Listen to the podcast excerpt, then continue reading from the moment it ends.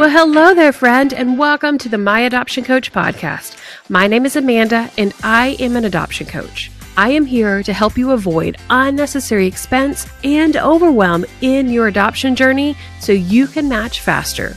I do this by supporting you at each step of your adoption journey with valuable training designed to help you save time and money and by helping you create and share your high quality adoption profile so you can bring home your baby faster. I look forward to supporting you in your adoption journey, so let's dive right into today's episode. So, you want to adopt a baby, but you're worried about the home study. Why do these random strangers get to come in and pass judgment on your life and decide whether or not you're fit to adopt? Listen, I get it. I've been there myself twice, and I've helped over a thousand families be formed through adoption. So I know how nerve wracking the home study process can be, but it doesn't have to be that way, my friend. Today, I'm going to walk you through the different parts of the home study process and ultimately how you can reduce the overwhelm and anxiety that you're feeling right now in this moment. But before I do so, it is important for us to talk about what a home study is, just in case you're not familiar with that. A home study is a screening of the home and the life of the potential adopted parents before a baby is adopted. This is one of those steps that in 98% of all states is required before you actually are eligible to adopt a child. Basically, a home study is a licensed social worker coming in to interview you, to get to know you on a deeper level, reviewing materials that you've provided to them in advance, and inspecting your home to decide whether or not you should be eligible to adopt a child child. Now that we understand what a home study is, let's talk about the steps within the process so that you can feel prepared and less overwhelmed. The first step to the home study process is what I call mount paperwork. It is literally a mountain of paperwork that you are preparing to provide for the home study worker to review. So, really, what that means is they're going to give you a list of documents that they require things like your tax records, a letter of verification of your employment, a financial worksheet reviewing kind of all your financial assets. They're going to review all of this information in detail. And it is really important that you provide to them exactly what they're asking for in the exact format and order that they're asking for. This can be a really overwhelming thing to think that someone's going to go through and look at all of your finances. They're going to ask for a letter from your doctor saying that you have a reasonable life expectancy, that they want references from you. And not only does it feel overwhelming because the sheer list of things that you have to provide, but also the information itself can feel a little intrusive. But providing that information is critical to you obtaining that home study approval. So it's one of those steps that you really need to follow to the T and get right so that you can move on to the next step in the process. Second step in the home study process is the interview. Now, this is as scary as it sounds. All right. I'm going to just level set with you. The home study provider, the social worker, is going to come into your house and they are going to ask you questions. They are going to interview each member of the family individually. They're going to interview you as a couple, as the parents, if you are married and adopting together. They're also going to interview you as a family if you already have another child in the house. And those interviews will look slightly different based upon what age your child is, right? If your child is young, they're, they're going to ask to see you interacting and playing together. If your child is a bit older, then they're going to ask them questions directly if they're able to, you know, articulate an answer back to them. But preparing for the questions that each member of your family is going to be asked is a really important step to make sure that you're going to be successful in the home study process.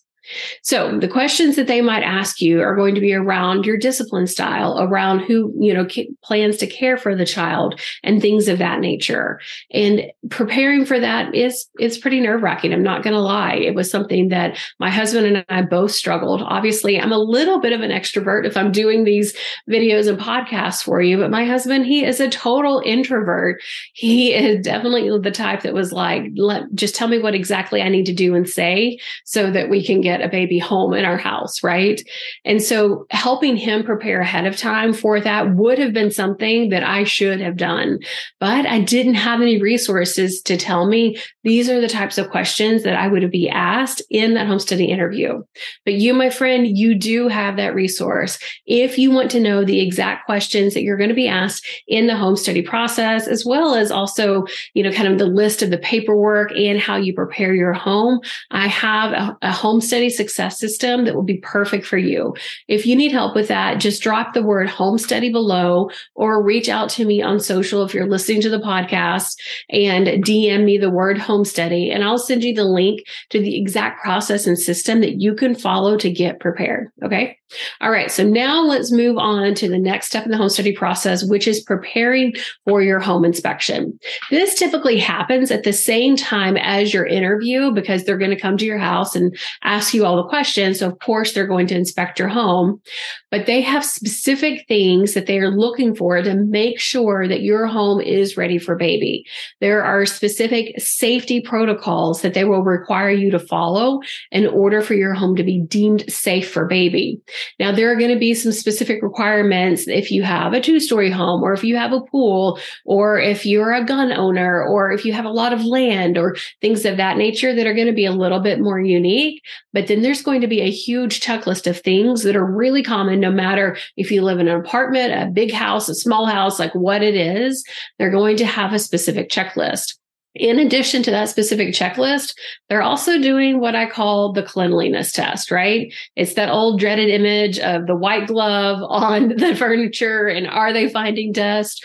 But they're really looking for is the home clean and safe enough? If you had a baby crawling around on the floor, are they picking up dirt and debris or crumbs or, you know, animal droppings or things of that nature that could make them ill, right? So they're looking for kind of those two main buckets of things when they come in to look for the home study. Is it safe in the terms that it is actually ready and baby proofed? And then is it safe for a child to grow up in that environment from a cleanliness perspective? Okay, so the next step in the home study process is actually post placement visits.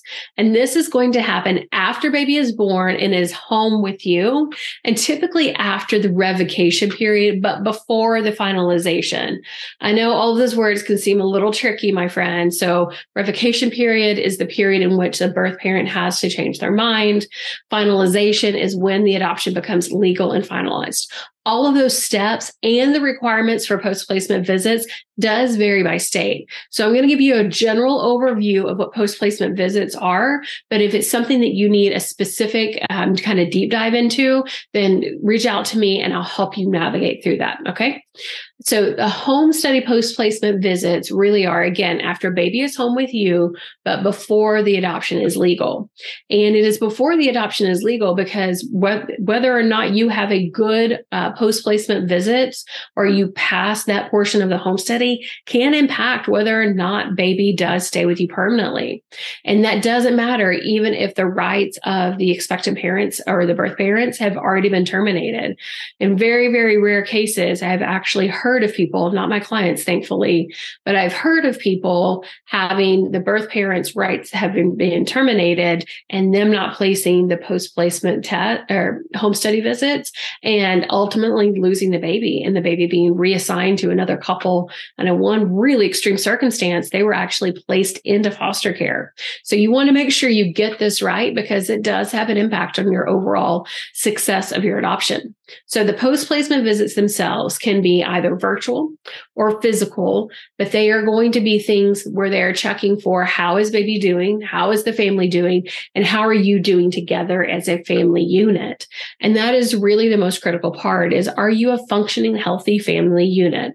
So you can think of kind of the repetition of the steps of the home inspection and um, and they're specifically looking for safety things right as well as the interview as being kind of the key core elements of the post placement visits.